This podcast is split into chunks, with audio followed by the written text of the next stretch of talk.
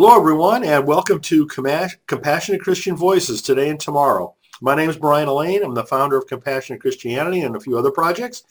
It's a pleasure to host this series of prominent Christian authors and activists. Um, today is the ninth webinar in this series, and we will have additional webinars this Thursday and on Tuesday and Thursday next week. Joining us today are Kelly Douglas Brown, Parker J. Palmer, and Lisa Sharon Harper. The Very Reverend Doctor Kelly Brown Douglas serves as the Dean of Episcopal Divinity School at Union Theological Seminary and the Bill and Judith Moyers Chair in Theology at Union. She's also canon theologian at the Washington National Cathedral and theologian in residence at Trinity Church Wall Street. Dean Douglas's academic work has focused on womanist theology, sexuality in the Black Church, and racial and social justice. She is the author of many articles and books, including Resurrection Hope: A Future Where Black Lives Matter, Stand Your Ground, Black Bodies and the Justice of God, and Sexuality in the Black Church: A Womanist Perspective. At the end of her nineteen eighty, excuse me, at the time of her nineteen eighty-three ordination, Kelly was one of the first ten black women ordained in the Episcopal Church U S A. She holds a master's degree in theology and a P H D in systematic theology from Union Theological Seminary. Parker J. Palmer is a writer, speaker, and activist who focuses on issues of education, community, leadership, spirituality, and social change. He's founder and senior partner emeritus of the Center for Courage and Renewal, which offers long-term retreat programs for people in the serving professions, including teachers, administrators, physicians, philanthropists, nonprofit leaders, and clergy. He holds a P H D in sociology from the University of California at Berkeley, as well as thirteen honorary doctorates, two Distinguished Achievement Awards from the National Education Press Association, and an Award of Excellence from the Associated Church Press. Parker is the author of ten books, including Healing the Heart of Democracy, Let Your Life Speak, and On the Brink of Everything. Parker's been named one of the thirty most influential senior leaders in higher education, was given the William Rainey Harper Award, and was named one of twenty-five visionaries who are changing the world. Lisa Sharon Harper leads training that increases clergy and community leaders' capacity to organize people of faith toward a just world. A prolific speaker, writer, and activist, Lisa is the founder and president of Freedom Road dot U S, a consulting group dedicated to shrinking the narrative gap in our nation by designing forums and experiences that bring common understanding, common commitment, and common action. Lisa is the author of several books, including Fortune: How Race Broke My Family and the World and How to Repair It All, The Very Good Gospel: How Everything Wrong Can Be Made Right, and Forgive Us: Confessions of a Compromised Faith. A columnist at Sojourners Magazine and an Auburn Theological Seminary senior fellow, Lisa has appeared on T V One, Fox News Online, N P R, and Al Jazeera America. Her writing has been featured in C N N Belief Blog, the National Civic Review, Sojourners, the Huffington Post, Relevant Magazine, and Essence Magazine. Lisa earned her master's degree in human rights from Columbia University in New York and served as Sojourners' Chief Church Engagement Officer. She's been named one of the most fifty most powerful women religious leaders by the Huffington Post and received the Bridge Award from the Selma Center for Nonviolence, Truth, and Reconciliation. The Religion Communicators Council named a two-part series within Lisa's Freedom Road podcast as Best Radio and Podcast Series of the Year. So it is such an incredible honor to have the three of you here. All you have to do is just hear these incredible accomplishments that you've all made, and uh, can't help but being impressed. And I'm very grateful for you spending some time with us and sharing your thoughts with everyone. So today I'm going to ask our panelists a series of questions, but if anyone else would like to ask um, something, please type your question into the Q and A box on the Zoom portal, and I'll be monitoring those as we go.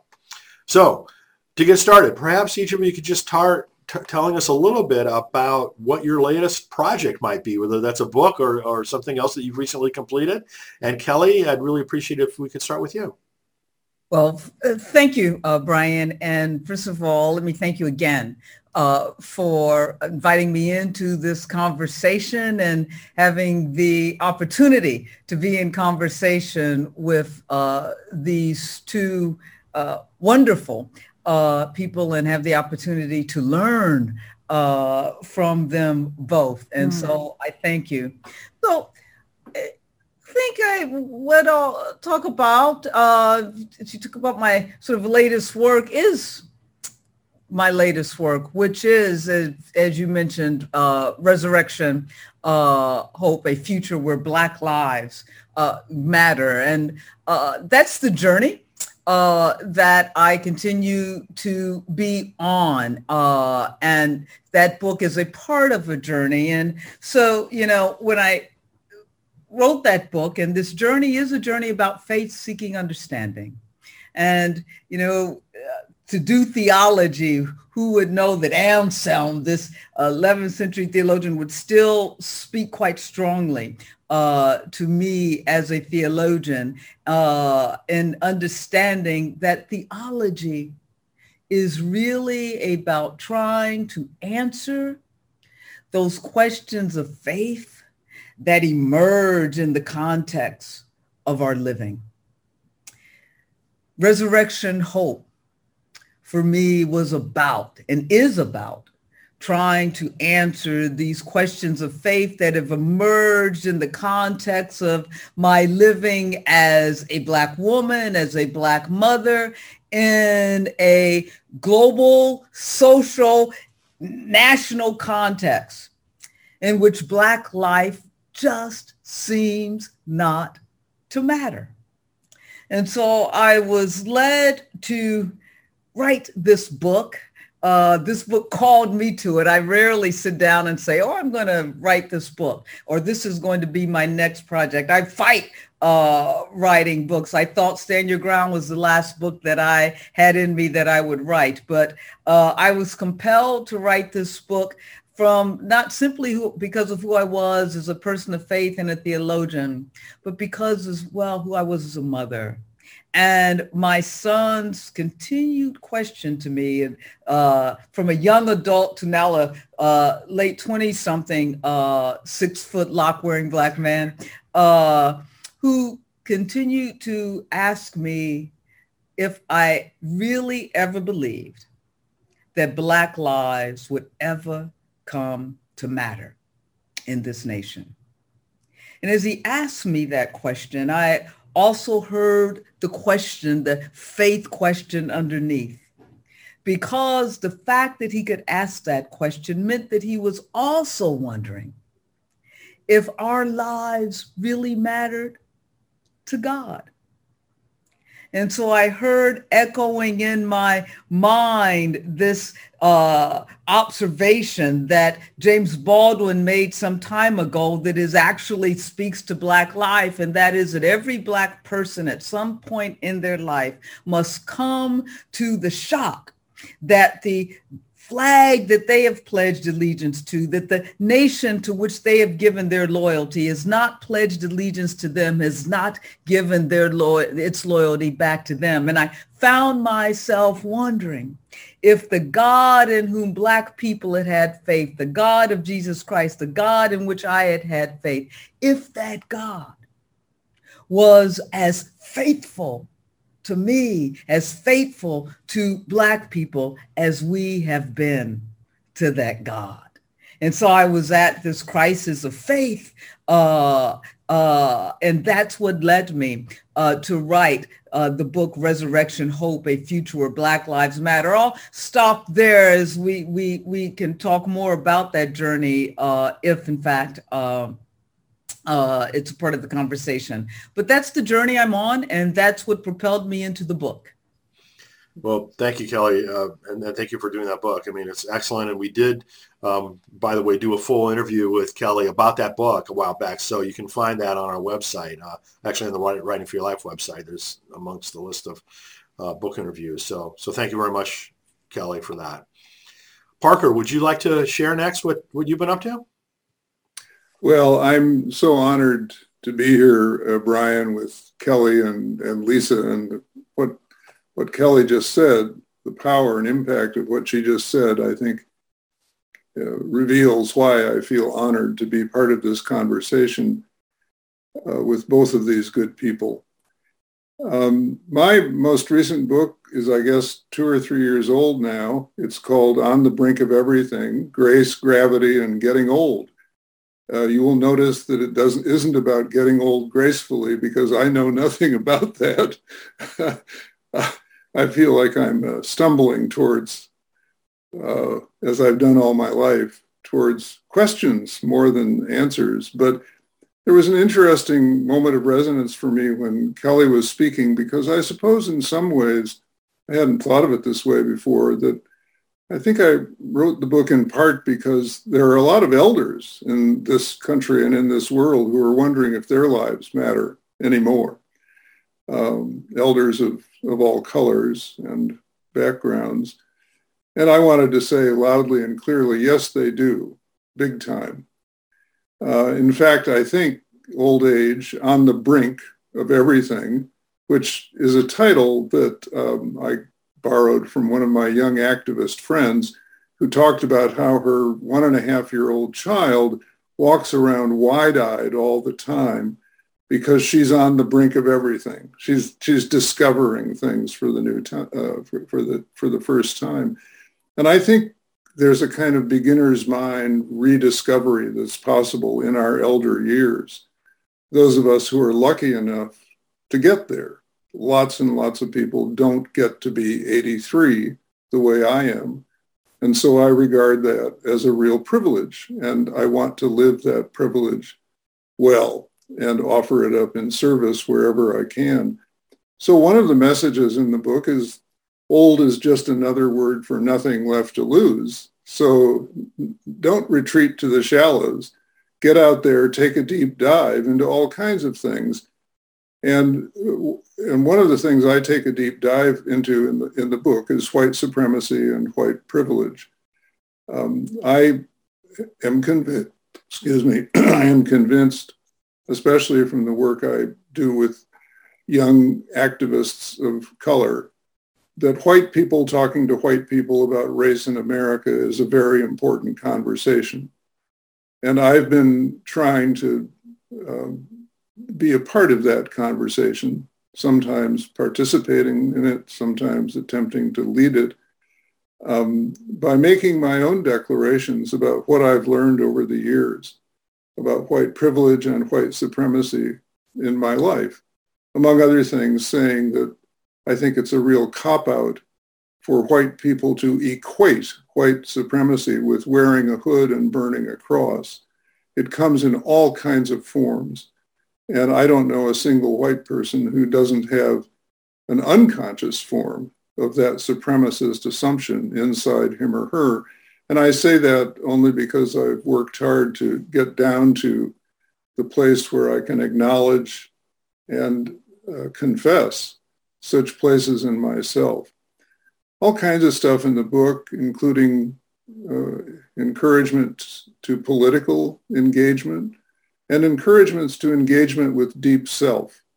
Um, Thomas Merton, one of my great mentors, although I never met him, uh, mentors like the good folks on the screen right now who, who, who come to teach you through books and articles and also come to feel like fellow travelers on the road. Um, so through Thomas Merton, that um, opportunity to understand that deep engagement with self and deep engagement with the world are not two different things.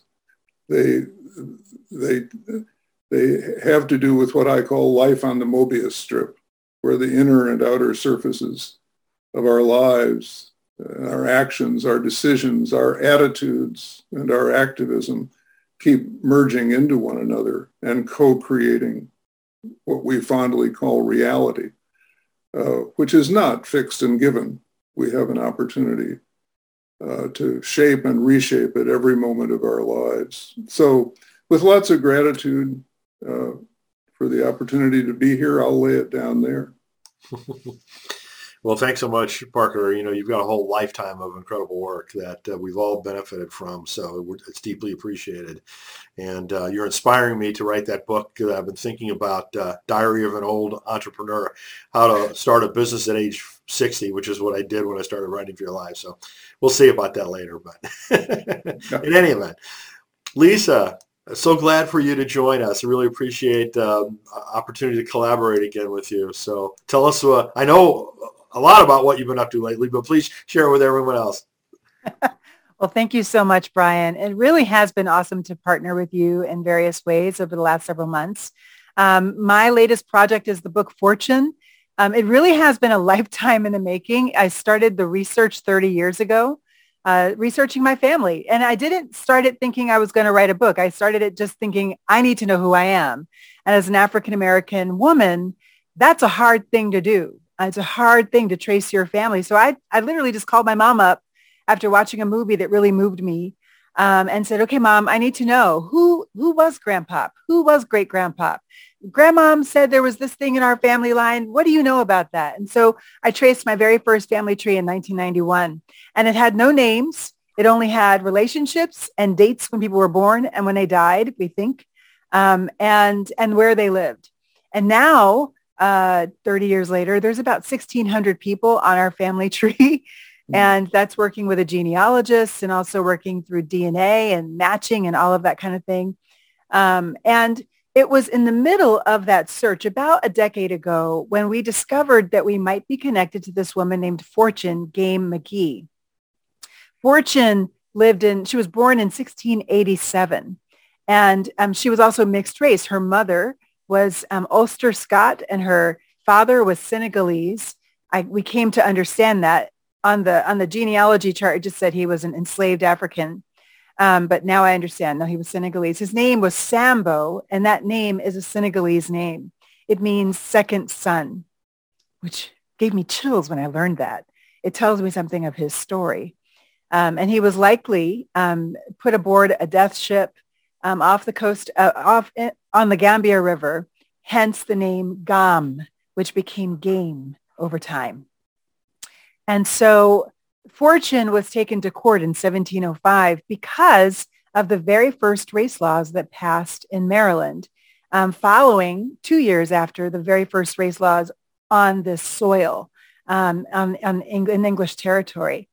And so what we saw, what I saw in her story was that her story was not just hers. It was not just our family's story. It, this was America's story, America's story of race. And it helped me to understand the struggles of all the next generations, not even just from her line, but on all the branches of my family tree. So Fortune, the book, actually traces ten generations of my family, starting with Fortune Game McGee and going all the way up to me, asking the question, how did this construct called race break us as a nation and break the world? And then in the last third, there's three essays on truth-telling, reparation, and forgiveness unto the beloved community um, as a way for us to ask the question, how do we repair what race broke in the world?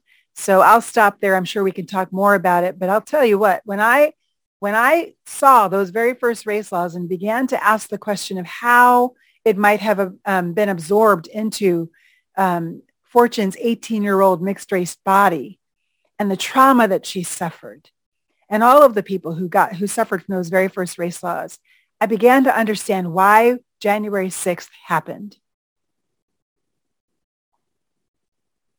Well, again, an incredible book, and um, I learned so much by reading it, so, so much about the history and things like that that you uncovered, and I had no idea about. So thank you very much for that. And again, we do have a, a book interview um, with Lisa that's on our website as well. So I really invite people to to take a look at that too. But Lisa, could you also just say a couple words about the big press conference that you had in D C Yes. uh, to support the reparations work that's going on in Congress? Thank you so much for, for asking that. Yes. And well, we, we launched the book realizing that, you know, we're in the middle of COVID era, so we can't necessarily go around the whole country speaking in all these different places. And it was also at the rise of Omicron before B two A or B A two, whatever it is. And, and so we realized, okay, we're going to have to do this online. So we had a whole month of online events with two in-person events that bookended the whole thing. I'm starting at Ebenezer Baptist Church and ending in Puerto Rico, actually, with the Aspen Institute there. But the day after the Aspen Institute gathering, we I gathered about, how many of there was? About sixteen of my closest friends um, who are in the movement for, for racial justice and also particularly around reparations and truth-telling, um, including um, Representative Barbara Lee and Representative Sheila Jackson Lee, um, and the leaders of the two reparations and truth-telling movements. Um, and we gathered uh, for for a press conference at the National Press Center, um, and uh, and had a, a, a clarion call. Um, I think it was the day after the State of the Union address, where reparations was not mentioned, and where even truth-telling was not mentioned. Um, and the only reference to race was in the reality that we were now going to put forward um, the very first African-American Supreme Court Justice, Ketanji Brown Jackson. Praise the Lord, but there's a lot more to be done than that. So, so we held a press conference in order to call the nation and to call our representatives to pass H R forty and H Con Res nineteen. To, these are two um, House resolutions, House bills that have the votes to pass, particularly H R forty has the votes to pass now, but we're also calling on the president Um, to to pass it by executive order if necessary. So it was a really powerful time, so powerful, in fact, that we broke up the, the conference into little bite-sized pieces that we then put out on Instagram and Facebook um, throughout Lent as a Black Fortune Lenten series. So you can catch it there if you'd like. It was just really a powerful event. So, um, you know, thank you so much for that, Lisa. Mm-hmm. Um, What I want to get to next is that I know all of you not only are great writers, but you're great readers. And so uh, I'd love for you to share with folks, you know, what you've been reading lately that's really had an impact on you. Um, Parker, maybe we could start with you this time. Sure. Um, well, I, I live in a house full of books. You can see some of them behind me. I think we all do. And my wife and I have, in the last few years, been giving a lot of them away to the public library and to other worthy projects in Madison, Wisconsin, where we live. Um, but it, occur- it, it occurred to me, I don't need to buy any more books or download any more books. I should reread some of the formative books of my of my younger years. And that's quite a long list. I saved all of them. Uh, they're dog-eared and heavily marked up. The, the the the rereading I've been doing most recently has been in Thomas Merton, and it relates, the, the particular stuff I've been rereading relates to the topics that we're exploring on this on this webinar. Um, you know, Merton early in his career wrote a pious book called Seeds of Contemplation, new, and then New Seeds of Contemplation. It was beloved by many. Then he wrote a book about race called Seeds of Destruction, which was not beloved by many of those who loved him for Seeds of Contemplation. It often happens to people who get identified as, quote, spiritual writers, that if they start writing about the implications of their spirituality or their faith, Um, people get upset with them who thought they were just good, pious folks who weren't going to rock the boat. And so Merton wrote Seeds of Destruction about what he saw in the early sixties as, as the fire next time, the, the coming conflagration of the races, fueled by white supremacy, fueled by the same thing that fueled January sixth. Um, and he was taken to task for this uh, by Uh, white activists who who said, we're on the front lines here in the early sixties. We're making tracks. We're making changes. You know, we're working on a post-racial society. We just don't see it. And who are you, Thomas Merton, to comment this way when you're living in a hermitage in the hills of Kentucky, out there in the woods, uh, the protected life of a Trappist monk? What what they didn't know was a couple of things about Merton. One was that he was, because his his friends in Kentucky would come to the uh, to the woods and sneak stuff into him, notably fried chicken and beer, but also uh, recordings of the blues and of gospel music that he loved listening to, uh, that he was in dialogue through music and through other reading Uh, with what was going on uh, in the Black liberation movement at that time. And They also did not know that it's possible in a life of deep contemplation to connect more profoundly with what's going on in the world than it sometimes is on the front lines of activism, where a lot of ego gets involved and invoked, and people start convincing themselves that everything is going to change, when in fact the, this tragic gap between what is and what should and could be uh, ha- has a long way to go, uh, always has and always will. So by the end of the sixties, Merton was vindicated. One, one white activist, Martin Marty, who at one time was the editor of Christian Century, actually wrote a public apology to Merton for having uh, wrongly understood and interpreted uh, the book Seeds of Destruction. And Merton's, one of Merton's key themes here, which, which I uh, find very powerful, is that if we don't, if we can't begin to come to terms with the alien within ourselves, and and also more deeply for those, for people of faith, understand that God is the alien within ourselves. God is not a domestic house pet. God is not tame or tameable. Um, if we can't begin to deal with that, then we can't begin to deal with the, quote, alien or, quote, stranger in the world around us. And I think, you know, in spiritual terms, that's a very powerful theme that casts a certain, uh, a very bright light on a church that likes to domesticate God, that likes to contain the experience of the holy, uh, that tends to drain that experience of anything radical or upsetting or, you know, tipping over of the tables or the norms. Um, and so that's kind of a focus of contemplation for me and meditation for me um, as I reacquaint myself with the many works of Thomas Merton. And I'll just also add that every morning as part of my spiritual practice, I read poetry. I, uh, from poetry, I get, um, I get insights that I cannot get from prose. And occasionally from writing a poem, I'll be able to say something that I cannot figure out how to say in prose. And so I read people like Marge Piercy and Langston Hughes and Gerard Manley Hopkins and Lucille Clifton and Naomi Shihab Nye, Mary Oliver and William Stafford.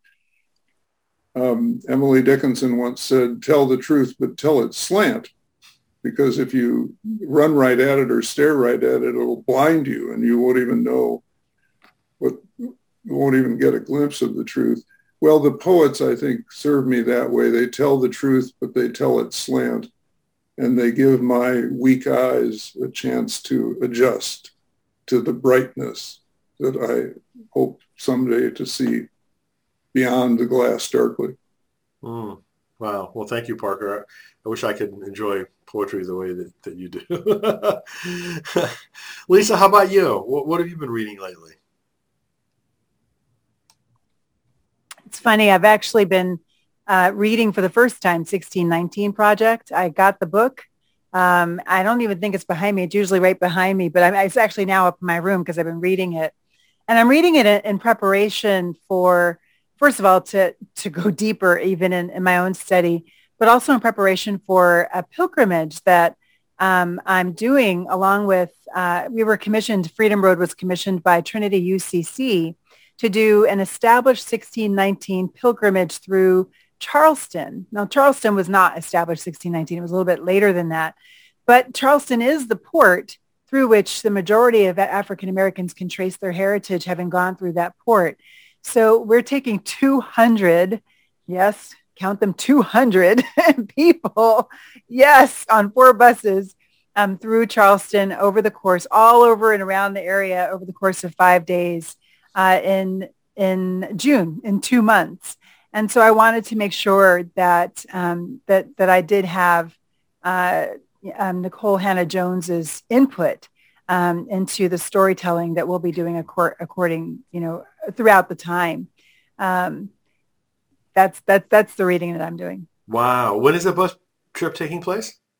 So it's taking place June twentieth through twenty-fourth. Um, it'll be starting, and we're going through all Freedom Road pilgrimages go through a story. We always start with a beginning, a middle, and we have a right now, which actually leads us to advocacy in the end. And so our story will trace the entry, the subjugation and rebellion, and then the rise of Africans on U S soil. And um, so we will be on plantations. We will be at the at Fort Moultrie, which was right there at the entry point and also the point for the Revolutionary War. We're going to um, stand on the land where the Stonewall Rebellion happened, and also go to the Penn Center where um, where there was amazing educational work that happened right after the Civil War, um, where um, people of African descent around the country actually came in order to free African Americans, came to help um, teach English to enslaved Africans so that they could read, write, and vote. Hmm. Wow. So are you going to be like blogging or, or video, you know? Um, yeah. Good. That's good, a great good. question. Just today, we were actually saying, yes, we need to do that. yeah, yeah, yeah. We can all follow along, you know what I mean, yeah. with, with your journey, even though we can't physically be there. Well, that'd be awesome.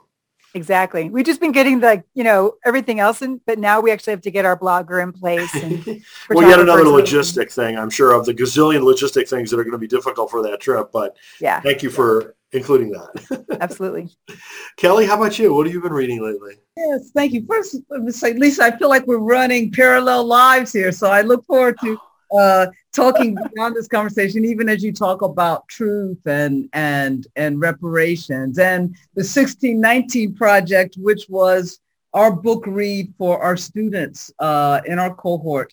Uh, oh, wow. And so I read and reread and reread uh, that project because there's so much there. Mm. But what I am currently um, reading, and, and I'm I'm like Parker Palmer and, and Lisa, we're reading several things at once. And yeah. so I'll uh, talk about two books that have right now most struck me, um, maybe three, but all very briefly comments about them. One um, is I'm rereading.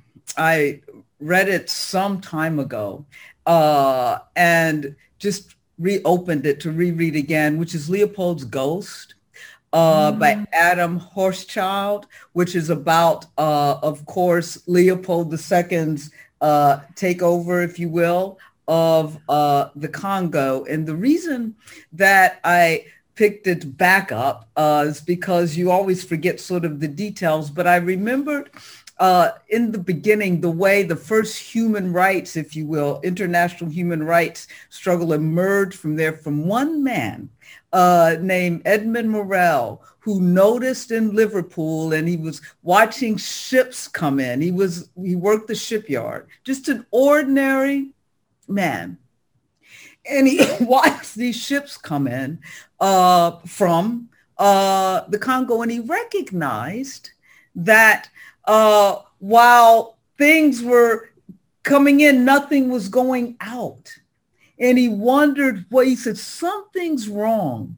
He noticed there was this moral recognition wow. that something was not right. And of course, it led him to recognize that they were actually trading in lives and the exploitation that was going on in the Congo. And that led uh, this singular man with moral recognition and this sort of what I say, this moral instinct to know that this isn't right. And it took one man uh, to have that recognition, that instinct, and that courage uh, to begin to mount a movement, uh, a moral movement, if you will, in response to what was going on in the Congo. For obvious reasons of what's going on in this uh, country, you would know why he, he came back to the forefront of my mind, and I reopened the book.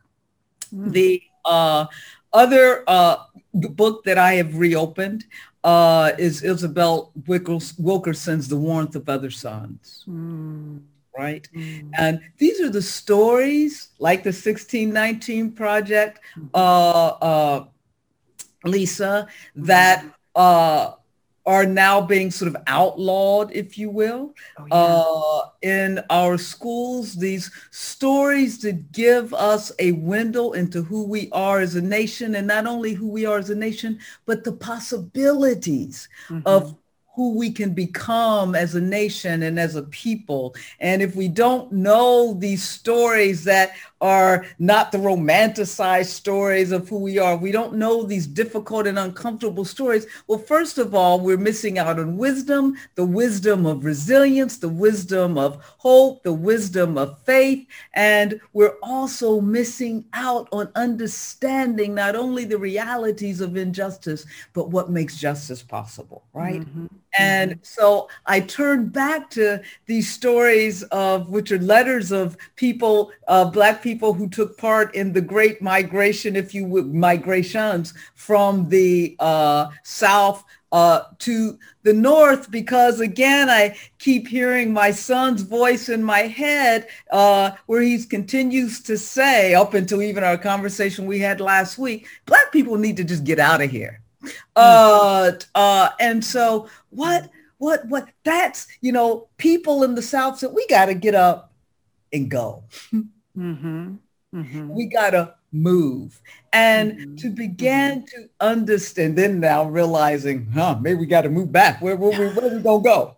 Uh, um, but really now trying to understand it was a movement that we understand now as a movement, but for the people taking part in it, it was people in search of a better way of being uh, in the world where their lives would would matter, and to really try to understand. And that movement made our nation better in, in, in some respects. So I'm, I'm back to Isabel Wilkerson's letters, uh, Warmth of Other Suns. And then finally, I tell you, one of the most moving books that I've read in the last couple of years, uh, and I've uh, is Matthew Desmond's Evicted, mm. uh, which is the story mm-hmm. of people who are caught in the cycle of eviction in this nation. Mm-hmm. Mm-hmm. Uh, uh, and, you know, I always say we should never deprive from another that which we would not deprive ourselves of. Mm-hmm. And then we should go about creating a world and society that doesn't deprive from another that which we would not deprive ourselves of. Mm-hmm. And none of us would deprive ourselves mm-hmm. of a safe home to live in. Mm-hmm. Yet we deprive millions of people of that every day and then blame them for it. Yeah. And no one, I don't believe anyone comes up in this world, comes into this world and says, I can't wait to grow up and be evicted over and over and over again. Mm-hmm. And this is the most powerful book because it puts faces, names, and stories mm-hmm. to people who are evicted every single day mm-hmm. in this nation. Mm-hmm. And there should be no reason that people should not, and their children, the stories, this is this is generational, right? Of how these children get caught. And from the very beginning, they enter into circumstances in which their life is really charted for them because of this daggone, ridiculous, unethical, sinful uh, reality of eviction in this nation. And so that book, and particularly as this country has lifted the moratoriums uh, on eviction uh, in this country. So those, those uh, are the books that speak to me right now, and uh, the books that I have uh, been reading and rereading. Mm, wow. So good. How powerful. Thank you for sharing that. I'm adding my reading list uh, as we speak. Let me just mention one real quick one that I just finished. It's called Filled to be Emptied, The Path to Liberation for Privileged People by mm. Brandon Robertson. So again, an opportunity for me to, you know, learn and, and, and contemplate on, on that topic. So it was mm. very, very helpful. Mm-hmm. Um, but let's move on. Um, Lisa, maybe you can start us off on the next round. Um, you know, this is uh, intended to be a conversation about big issues, big things. Um, so what do you believe currently is the biggest thing, the biggest, um, most pressing issue that we as compassionate Christians should be dealing with? Well, I, I think that I think you have to look at what's happening in Russia as an example, as a as a clear manifestation of the spirit that many of us are trying to beat back all over the world. And I think that what's happening in Russia is that Vladimir Putin is trying to resurrect the ghost of colonization. And he's trying to bring us back to that age of conquest, um, which we many of us thought we were we were past, we were done with. I mean, especially with with the with the fall of apartheid being the last last of the colonized areas around the world. Well, not last, but the last to fall big um, in the nineteen nineties. Um, we thought that was done, and and yet it's not done. We saw Crimea just be snatched, just snatched in two thousand fourteen. And nobody did anything. And now we see um, we see a, a nation taking aggressive move to snatch another nation and commit genocide and ethnic um, cleansing in the process. And I, you know, my my master's, my second master's was in human rights at Columbia University, and so all my bells and whistles are going off. But the thing that has really been striking me is that after thirty years of researching my family's story and, and thinking very deeply about the question of white supremacy and white patriarchy in America, it's clear to me that actually the story, the larger story that we are within, within America is the story of colonization, that that is actually what we are fighting here. And it goes right down to the question of eviction. Um, Kelly um, Cannon Brown Douglas, when you mentioned that, that hit me because One of the things, one of the themes that comes up again and again in Fortune is the removal from land. It, it's not only the Native American removals from land, but it's also African American removals from land by by um, eminent domain, and also by um, by just simply removing by by terror, um, and uh, well by terror with the K K K and, and lynchings and, and such, and massacres. So the claiming of land, the the the the acquisition of land and people in order to exploit for resources is the thing that we are really in the middle of. And that is the thing that needs to be beaten back. And race and white supremacy is really only a tool. It's a, it's a, it's a weapon in order to achieve the end goal, which is complete control of land and resources. It's colonization. Um, and so when I asked the question then, of what is the work of the church in that context, in the context of really a struggle that's not just a struggle for white men to gain power, which is really, it's it's how we see it, it's how we experience it in America, but it's actually the struggle for complete control of the earth. It's really actually a war against God. It's actually a war by waged by white men who are European or European descent to war with God for supremacy on the earth, because they are very willing to crush the image of God on the earth um, and to exploit that image for their own well-being. Um, when you look at the larger story, though, the question I have to ask is, well, how does this impact our faith? I think that the scripture itself was colonized. I think that our read of the scripture was colonized.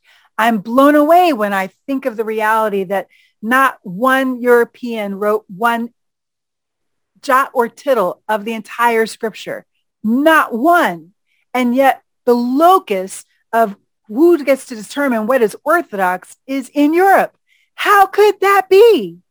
The locus of who gets to determine how these brown, colonized, indigenous people, what they meant when they wrote X, Y, and Z, happens to be the very people who colonized them. The people from white supremacist European Empire Rome and beyond. When you think Germany, you think Even Switzerland, no, they did not own slaves, but they were huge financiers of the transatlantic slave trade. And even um, when you look at our, our fathers of our faith, and that's that should be a clue right there that they're fathers of the faith. Hello. But you have Calvin and Luther.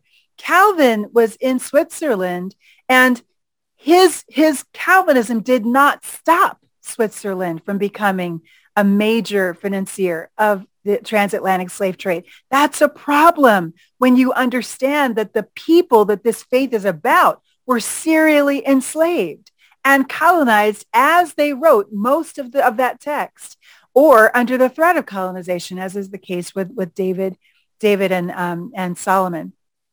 So, I, you know, when I think about um, what do we need to be, what do we need to do over the next ten years, um, the next decade, the next generation, what needs to happen is we need to be decolonizing our read of the scripture.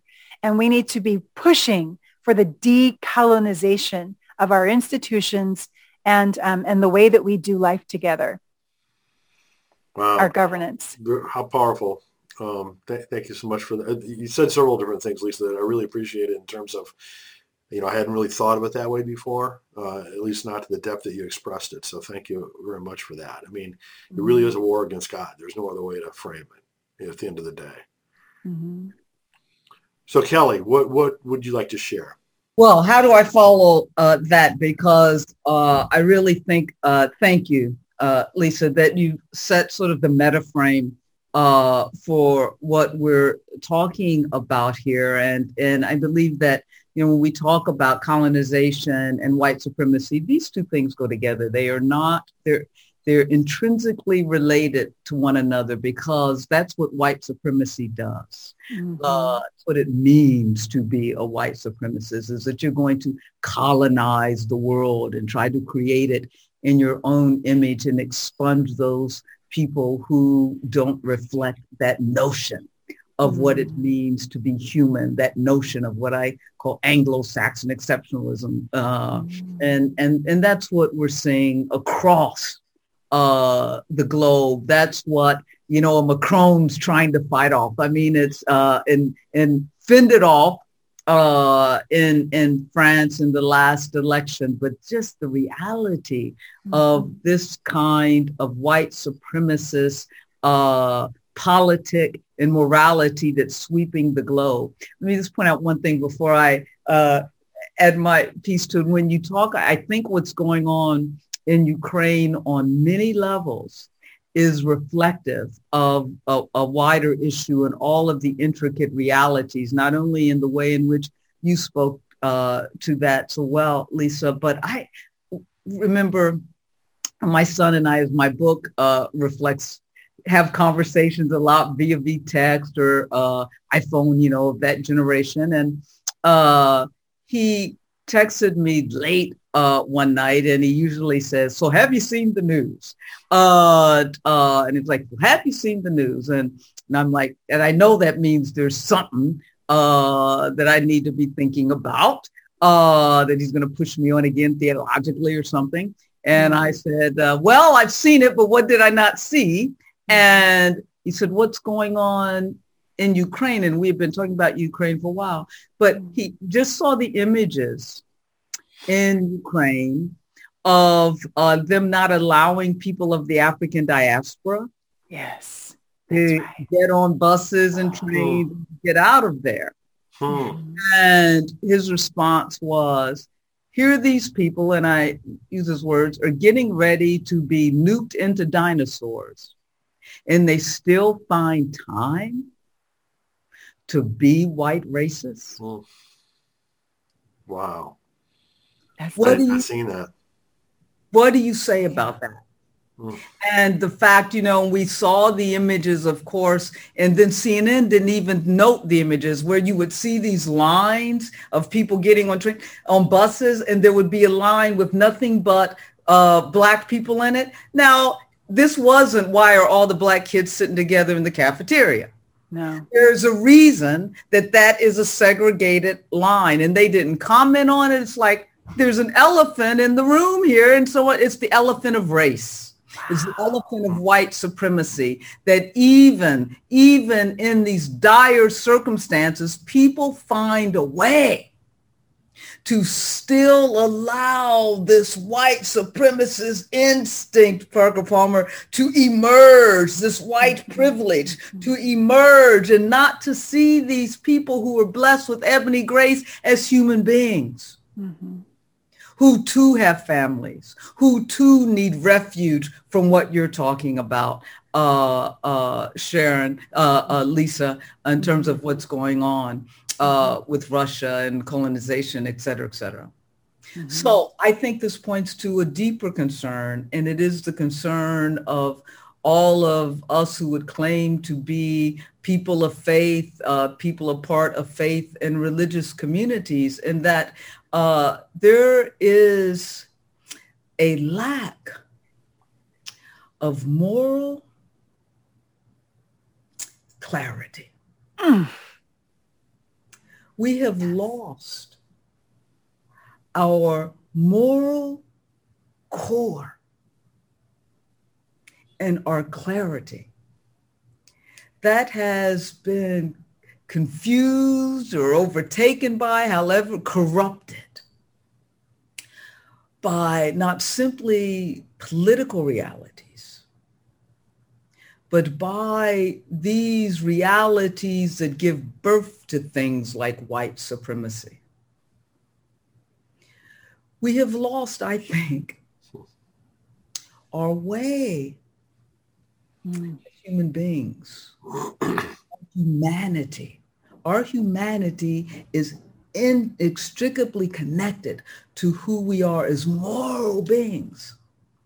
And I declare, Brian, that really at the heart of who we are, we know right from wrong. But that doesn't mean we're going to do it. I remember uh, Archbishop, the late Archbishop Desmond Tutu would always uh, say that, you know, we are all children of God. That's a fact. That we act like it is not a fact. It's a, it's a, it's a call. And we no longer have the consistent moral voice in the public square. That is the job of those of us who would claim to be faith leaders, religious leaders. We are to be held accountable not to the way things are, not to the status quo, not to our present realities and understandings and moral realities of what justice looks like. We are to be held accountable to the more just future of God's that we claim to believe in. And, and, and that's what we are supposed to make real, hold ourselves accountable to, to expand the moral imaginary of our world, of our society, of who we are. And so that, to me, and all of the issues that that really we're uh, coming up against in this nation, which we're all going to end up being, in the words of my son, dinosaurs, uh, if in fact we don't begin to find a way to reclaim our humanity, and to recognize the humanity in the person next to us that we are refusing to let get on the bus. Uh, uh, and that's the responsibility. If we, we, we got one job to do as faith leaders. Mm-hmm. Mm-hmm. And that is to remind us of who God has not simply created us to be, but who God has called us into life to be. That's our one job. We, that's all we, that's what we're supposed to do. And so we now need to get about the business of doing that and be the people that lead the way to a different future. And we have not. Mm-hmm. Amen. Amen. Well, what a call. But we need to, we need to listen to that call. Mm-hmm. Parker, could you finish us up? Mm. Not, not likely. and, and I don't think we should finish.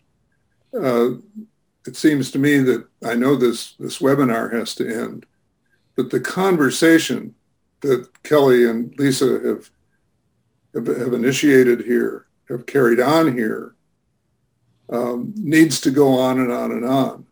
And I think the biggest challenge facing progressive Christianity is the simple question, is there a congregation anywhere who would let this go on and on and on, not as a couple of invited lectures from two very engaging theologians, human beings, intellectuals, actors on the scene who embody what they're talking about, not as a, a lecture, but as a deep engagement within the life of that congregation that has the potential to be transformational.